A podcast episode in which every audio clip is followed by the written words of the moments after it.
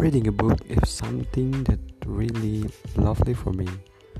But honestly, after I read a book, sometimes I forget about the content of the book that I've read, and it's so so difficult for me, and I don't like it.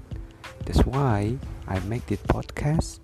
I will share to you about the book that I have read in order to call it again to call it again and I will remember every segment of the book.